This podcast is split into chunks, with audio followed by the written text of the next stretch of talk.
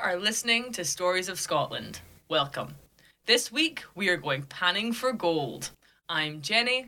And I'm Annie. And yes, we are going all the way back to December 1868, where we are about to get caught up in a big Scottish gold rush. Ah, there's gold in them thar hills of Kildonan.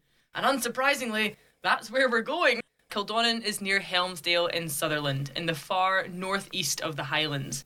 In the early 1800s, Kildonan was a place of grave injustice, with tenants being brutally evicted from their homes by the Sutherland estates. Yes, the Highland clearances were particularly damaging in Sutherland. Now, Sutherland covers a huge area in the Highlands, and the evictions there were ruthless, with crofting tenants being pushed to the edges and coasts of Scotland where they faced a bleak poverty, often being pushed so far that they had no other option but to emigrate.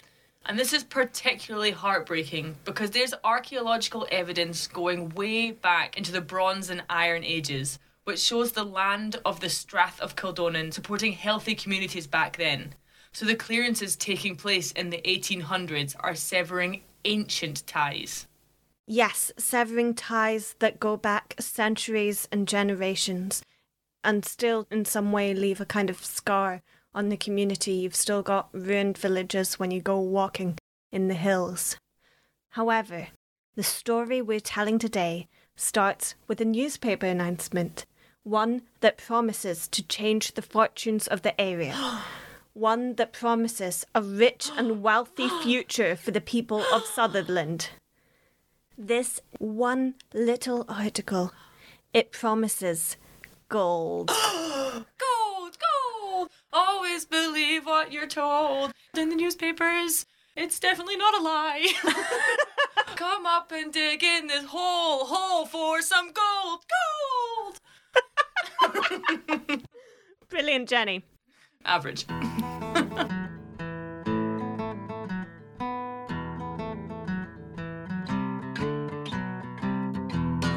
Hold your golden horses there, Jenny. Before we go panning for gold, let's discover how gold ended up here in the Highlands.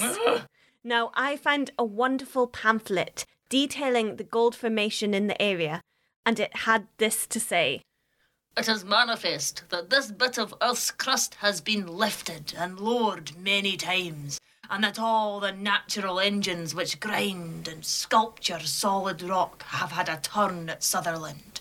Every fold in the Laurentian and Silurian beds tells of forces which crumpled the earth's crust like dough. Mmm, delicious dough. So, Jenny. I don't know about that. just like my granny's rock puns. so, Jenny, can you tell me how this doughy rock gives us gold in the Strath of Kildonan? Well, Annie, it was baked just the right way. Almost all of the gold in the country is formed through the same hydrothermal process. This is when water deep in the rocks is heated due to tectonic and volcanic activity. Now, the crumpling and grinding mentioned in the pamphlet is caused by tectonic plates shifting about over millions of years. As they move, heat is created, and thus water trapped in the rock is also heated. This devilishly hot water dissolves many minerals from the surrounding rock, and in the right circumstances, when the water cools back down, the minerals precipitate out and form solid gold. Only this gold is still locked deep within the rock. Well, it sounds rather inconvenient that it's trapped in the rock. Well, it is for gold mining, let me tell you. This is a long process. It is not until hundreds of thousands, maybe even millions of years pass, that oh so slowly the rock that is imprisoning the gold is eroded by huge glaciers, whipping wind, and torrential rain. After the elements have done their best, the gold is finally set free from its geologic prison and bursts forth into the open, ready to create all kinds of havoc. On its wild journey, it ends up being carried along in glacial till until being dropped in a moraine field, only to be swept up by a seasonal downpour and deposited deep in a riverbed of the Kildonan Burn. Here, it patiently waits for its big moment, until one day, in a wonderful bouncing dance, shaking itself free from the dirt and the debris, the gold appears in the pan of Robert Nelson Gilchrist. And the 1689 gold rush has begun. Gold! Ooh! Always believe what.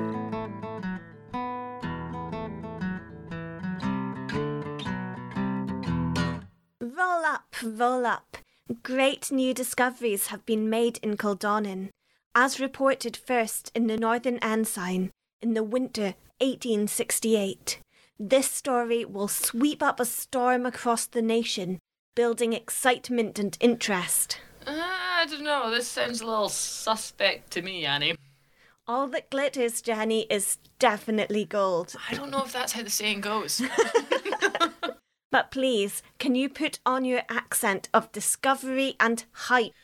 Discovery of gold in Sutherland. No small sensation has been created throughout the eastern district of Sutherland within the last few days by a report that gold has been found in Kildonan Strath.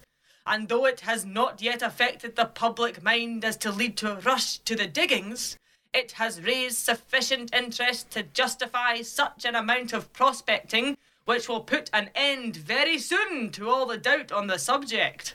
Meanwhile, it has been established beyond doubt that gold is to be found there, and the only question waiting for a solution is what is the quantity of the gold, hmm? We believe that in addition to gold, there has been detected the presence of scarcely less precious minerals in the same locality. That means silver, you folks at home. And that a very decided impression prevails that considerable quantities of both descriptions may be obtained. No time will be lost in testing the matter, let me tell you. Meantime, the fact of gold being in Kildonan is established by the successful search of several individuals and the report of mineralogists to the quality of the ore. Okay, so what's happening is word is suddenly spreading fast about the discovery of gold in Kildonan. Very fast. For the local people, and in fact, people from all over the Highlands are in dire need of good news. The great poverty that has been inflicted by the ruthless clearances has left the remaining people vulnerable and desperate. Imagine hearing this down the grapevine, Annie. Gold! And not far from here. This would have been a golden glimmer of hope for the desolate people of the Highlands. And it did attract people very rapidly. By early 1869, there are hundreds of hopeful prospectors praying for a spark of luck in the Strath of Kildonan. As we see from a report in the John O'Groat Journal in January 1869. We travelled up the burn until we came upon a gang of four diggers from Wick, who are easily distinguished in the distance by their colonial appearance and rig. They being delighted to meet friends from their own quarter, knocked off work, and invited us to their tent, the only one on the ground. A more primitive style of dwelling could not be conceived. In the inside of a sheepfold, a branch of a tree is inserted which rests at the other end on another branch, formed like a crutch. A blanket is then just thrown over and straightened down on either side with heavy stones. By the appearance of the frying pan, however, and sundry herring tails and scraps of ham which lay strewn about, we came to the conclusions that if their lodgings were inferior, their board made up for it. At night, when the blanket is properly battened down, the inmates go to sleep as snugly as in any tent, and not a drop of water emerges through their covering. It's interesting. I wonder if the sheepfold is a ruin from cleared villages or something built to help shepherds when the sheep were moved onto the land because of the Highland clearances. Um, could be both. A lot of ruins were used to then direct sheep through during the herding and shearing seasons. Well done. Where did you learn that? I work in land management.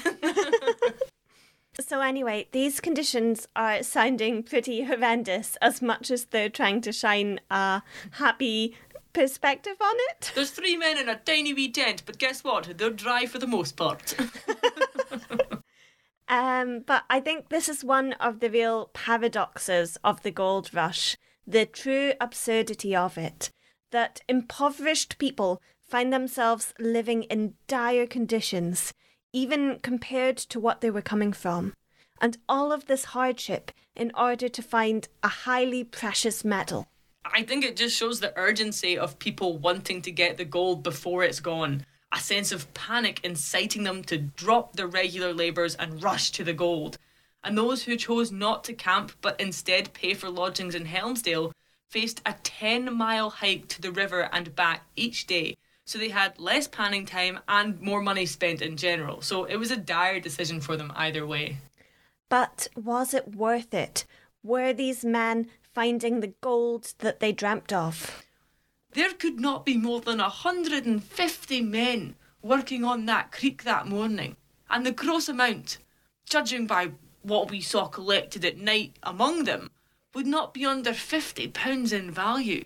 The largest amount collected by one man was almost 20 shillings worth. Some gangs, however, make much more, mm, but others again, green hands, barely make a wage. So, for our gold prospectors back in 1869, this would be working out at about seven shillings a day per man. But taking into account the fee to pan and the cut that the landlord would be taking, this would have been less. However, it's still a pretty good amount of money. Essentially, it's above the wage of your average skilled worker, um, about double the wage of your average miner. Okay. The article goes on to say that it wasn't always this consistent, though, and experience counted a lot, as we've heard before with the green hands barely making a wage, the inexperienced panners not really getting much at all. Some ardent adventurers from a pretty considerable distance appear on the ground without any washing or digging implements whatever, as if they expect to merely pick up nuggets out of the bottom of the stream. Okay, so there was a kind of naivety coming from the hopefulness of the gold rush. Um, that people were turning out without any panic equipment, just hopeful that by being there they would be sharing in part of the wealth.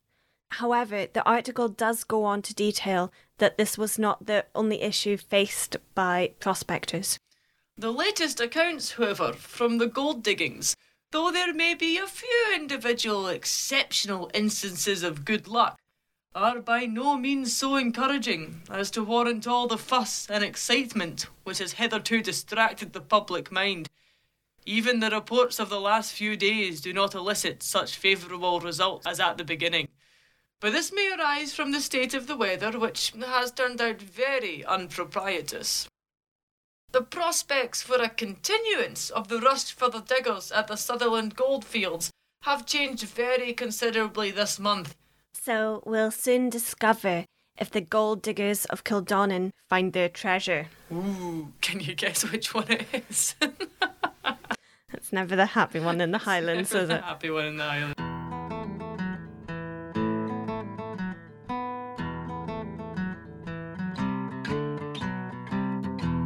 Okay, so we're facing a few issues for the Kildonan gold rush. Too many gold permits had been given out, and the money to be made from the gold prospecting was in severe decline. I knew it wasn't going to end well. Men were being blinded by the chance of gold. However, they soon found out when they got there that they should have paid more attention to the darker sides of the reports. They made their way to Sutherland in good faith, only to find themselves in dire conditions and barely even making a wage. Well, they had their sight quickly returned when they arrived in Helmsdale. Welcome to Helmsdale. Here's your shovel and your eyes. Get digging. Yes, and one of these men arrived in July and quickly set about writing home to tell of how he had been tricked by all of the gold hype. So, Jenny, please can you be an angry Scottish gold prospector for me? I thought you'd never ask. I shall endeavour to dissipate the false halo of romance in which the Sutherland goldfields have been particularly enveloped, owing to the glowing and exaggerated reports which have found their way from time to time into the columns of the press. I'm no bitter, I'm just raging. With- with- Stick to the lines, Jenny. Without further preamble, I hold that the Sutherland gold diggings have, as yet, for all practical purpose, proved a most complete failure. Few have made their means by Scottish gold diggings. So, right off the bat, this chap is not very happy at all. It's clear from his first day arriving at the Sutherland Gold Camp that it was not what he expected. It consists of about one street, 150 yards in length, with a style of architecture more varied than elegant. Wooden huts, canvas tents, inverted boats, old sails spread over the walls of turf, dilapidated vehicles covered with tarpaulin, old vans, strongly reminding one of travelling shows. Anything and everything that owners could convert into a partial shelter from wind and weather. So, again, we are seeing terrible living conditions in this area. Now, this was essentially a hastily constructed gold miners' shanty town with a few hundred men in it. Each man paid the Duke of Sutherland a pound a month for a permit to a 40 foot by 40 foot patch of gravelly ground, and this was no easy work, nor was it in any way regulated or done with any care to the landscape. Our lad wrote, I set out for the creek to view the operations of the diggers, and the most picturesque and animated scene they presented. These hundred or so stalwart men as they shifted to and fro, some digging with spades and shovels, some with picks pulling down the banks, some tearing up rock with a crowbar, some carrying stuff in buckets or wheeling it in barrows, some working sluices and long toms, some rocking the mysterious cradles with the regularity of clockwork, while some with pick and gold pans were searching eagerly every nook and corner for prospects of better claims. Well, it sounds like these men were all working hard, but how was it paying off for them? More than one instance has come under my own direct observation of men who left their families, travelled a long journey, provided themselves by dint of severe pinching with expensive tools, paid one pound a month for permission to dig forty square feet of rocky moor, worked like galley slaves month after month, and in the end were obliged to sell their all in order to provide themselves with the necessities of life as they trudged miserably home on foot. But what about our gold digger? How did he get on? I myself have worked from five in the morning till seven or eight at night, worked up to the knees in mud and water, with hands blistered and hacked, and chipped and bruised, pulling down banks, tearing up rocks, rolling away great boulders, shovelling aside sand, gravel, and stones. And I have found in the end that I've earned about nine or ten pence. A wage of about 40 to 50 pence, which was four shillings back then, would have been acceptable, and it would have been the wage of, say, a coal miner. However, our gold diggers are sometimes getting only a quarter of this, so they are doing back-breaking work for almost no return at all. Yep, and even if the men had one lucky day, the chance of it happening enough for a decent wage was so slim. Indeed, and this unpredictability is exactly why the Great Helmsdale Gold Rush of 1869 came to an end, less than a year after it started.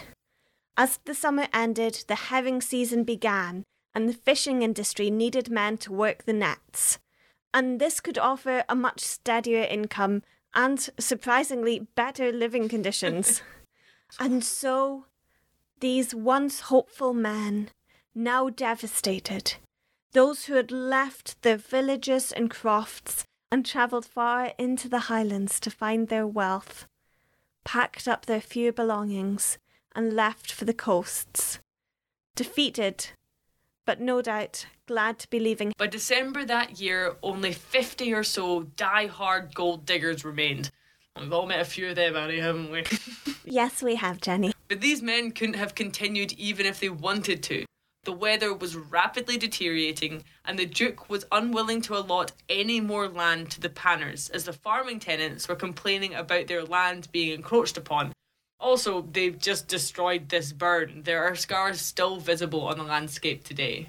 Well, the Duke of Sutherland didn't really care about the environmental impact and the scars on the landscape, Jenny. Classic Duke of Sutherland. Classic. But the Duke of Sutherland did care about his other holdings, so he stopped issuing gold permits, with the last running out on the 30th of December 1869.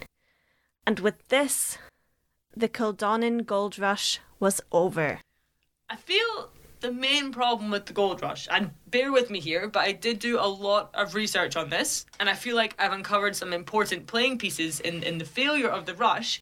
But the main problem, right, was the lack of gold. Controversial opinion mm-hmm. there, mm-hmm. Jenny, but I suspect it to be correct. There's definitely more gold in the Kildonan burn than there is in most other Scottish burns.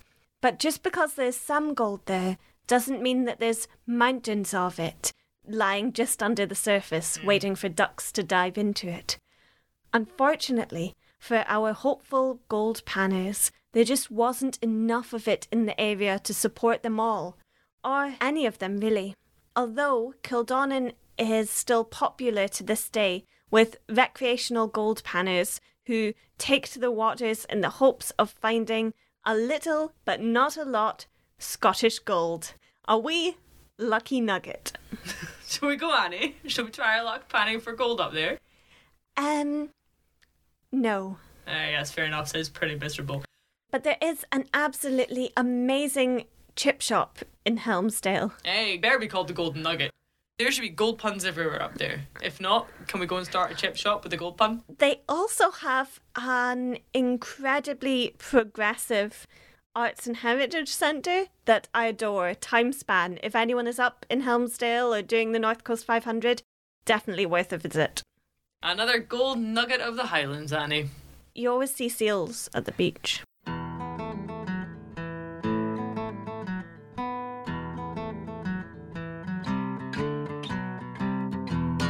So here I've got a satirical poem from the John O'Groat Journal on the 15th of April 1869, which displays a great disillusionment of the gold rush of Kildonan. Now, it's a poem that speaks about the hard work involved in collecting gold and how it never pays off for the workers themselves. It's written by a person with the initials HS, Harry Scott. possibly, but I think unlikely.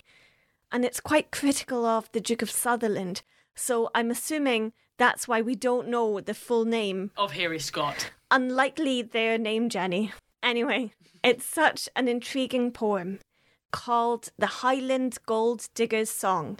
Now, I've taken a wee extract, but the song ends with what might be the most ironic praise of the Duke of Sutherland ever. She'll go to the Highlands, yes, she will. She'll hawk a hole in the side o' a hill. She'll seek him o'er wi' craft and skill, and she'll sleep there till the morning. Och, she would labour long in vain, but Gould is in the strass and glen, and Tonalt will be a man again, and by a fairm some morning. Coming up, we have a couple of anglicised Gaelic words to look out for. So, Binach means a blessing, and Sassenach means a foreigner or outsider. I be nick on my native land, on which I'll walk or sleep or stand. If Sassenachs come, they'll feed my hand. I'll break their face some morning. Intense for that line. I, I think it's very powerful. and Jenny, the final verse, you need to be incredibly, incredibly sarcastic. Long live our great, noble Duke. Him no greedy, hungry sook. Him let us dig and burn and brook at evening, noon, and morning. Him, ya big jobby. Thanks, Jenny. That was brilliant.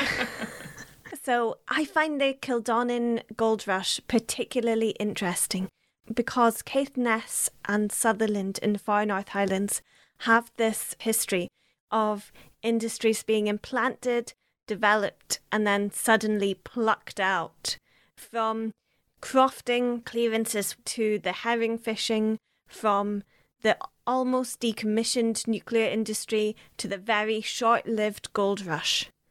I think that what we would love to see is diversified industries across Caithness and Sutherland, which offer meaningful employment to people and allow young people to thrive in the North Highlands. With tourism being such a major income for Caithness and Sutherland, we're really hopeful that the North Highlands are getting a decent level of support through the crisis caused by COVID 19.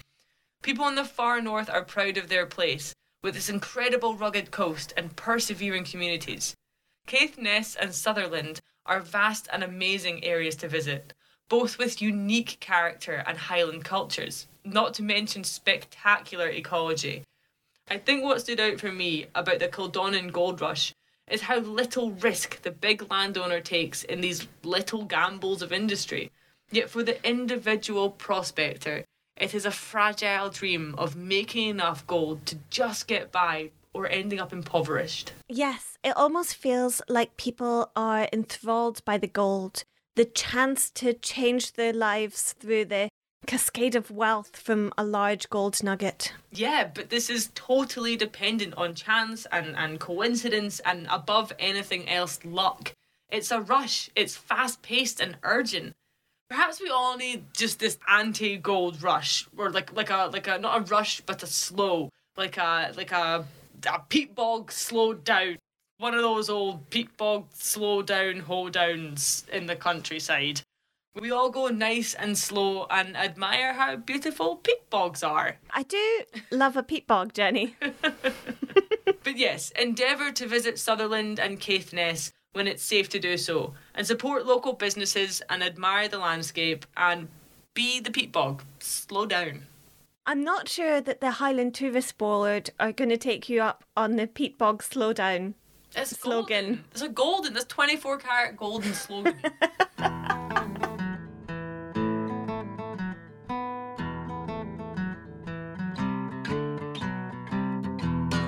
Well, Jenny, I hate ending on a bit of a sad note when we've got gold in this podcast. Questionable amounts of gold, Annie. While I hunted around for some positive gold in Sutherland, and I found a fairy gold story to cheer us up. All right. So this is the short tale of Droch na Fua, the bridge of the fairies or kelpies. Yes, and the site of Droch na Fua nowadays goes by the name Gizzen Briggs, which is a bar that crosses the Dornoch Firth. And the old maps of the Ordnance Survey say it was called this because of the tremendous noise that you could hear at this point on the Dornoch Firth.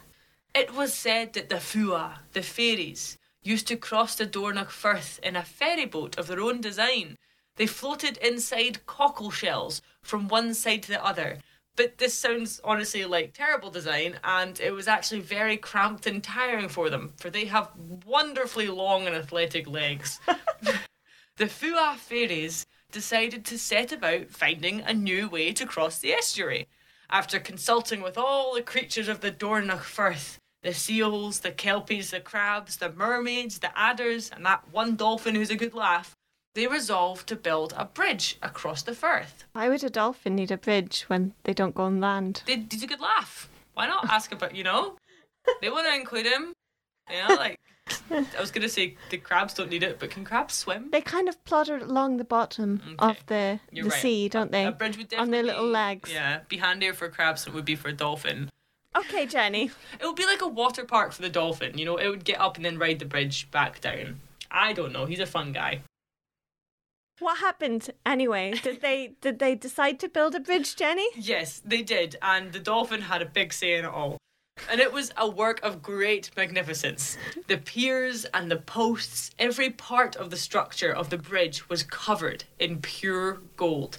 It glistened above the hard waves of the Dornoch Firth, splendid and beautiful. The Fua fairies loved their bridge dearly, for it matched the natural glory of the environment around them. The crabs did their little judgy of the Gold Bridge as they thought it was a bit garish and over the top, but the fairies don't really care much for the crab's opinion. The dolphin, though, that's what matters. But what mattered most is that it was much more comfortable to cross than the clamshells. Unfortunately, a mysterious person found the bridge, and this person just so happened to weirdly be a human. Oh no. now, this human was delighted that a new bridge had been built, as it would save him the cost of the ferry. Not the ferry, the ferry. The traveller praised God for the bridge and lifted his hands and blessed the bridge and the Fua fairies. But at this blessing, the earth jolted and realigned itself to divide the realms of fairies and humans. Immediately, the Fua fairies vanished, and the beautiful golden bridge of Dornoch became swallowed by a great green wave. This giant wave caused the sands to gush inwards and formed the dangerous quicksands, which are still there to this day, Annie. Thanks, Jenny. Now, our listeners will be happy to know that Dornoch Bridge was opened by the Queen Mother in 1991. Mm. Sorry about this, maths doesn't add up. The second Dornoch Bridge. The second Dornoch Bridge, apparently. So, it's not made of gold and it wasn't made by fairies, Aw. but it hasn't been swallowed by the Dornoch Firth, mm. so Well, the Queen Mother certainly lived well, well into her golden years, so maybe she was a fairy. not sure you can say that about the Queen Mother on a podcast, Jenny. I think she'd find it flattering if she weren't dead. And on that highly inaccurate note, and I just want to confirm the Queen Mother was definitely not a fairy. Do you have evidence on, on the contrary? Yes, Jenny, I do. Thank you all for listening to Stories of Scotland. We make this podcast just for you. We've had some lovely reviews of our podcast lately, which are worth their weight in gold, so thank you all so much. And thanks to all our wonderful Patreon supporters, you are all fabulous. Heather has joined our wee Patreon family, so an extra special thank you to Heather, with such a lovely and lucky name plucked straight out of the Scottish landscape. If you'd like to support us as well as we make this podcast, then you can go to patreon.com slash stories of Scotland. We really appreciate all of the support we get, either through reviews so that other people can find us, or through Patreon. Thank you all so much. Also, Annie has been on a roll posting incredible ye oldie school Scottish pictures uh, all over Facebook and Instagram this week. So give us a follow and like on them if you wish to see these as well. Slàinte mhath. Slanjava.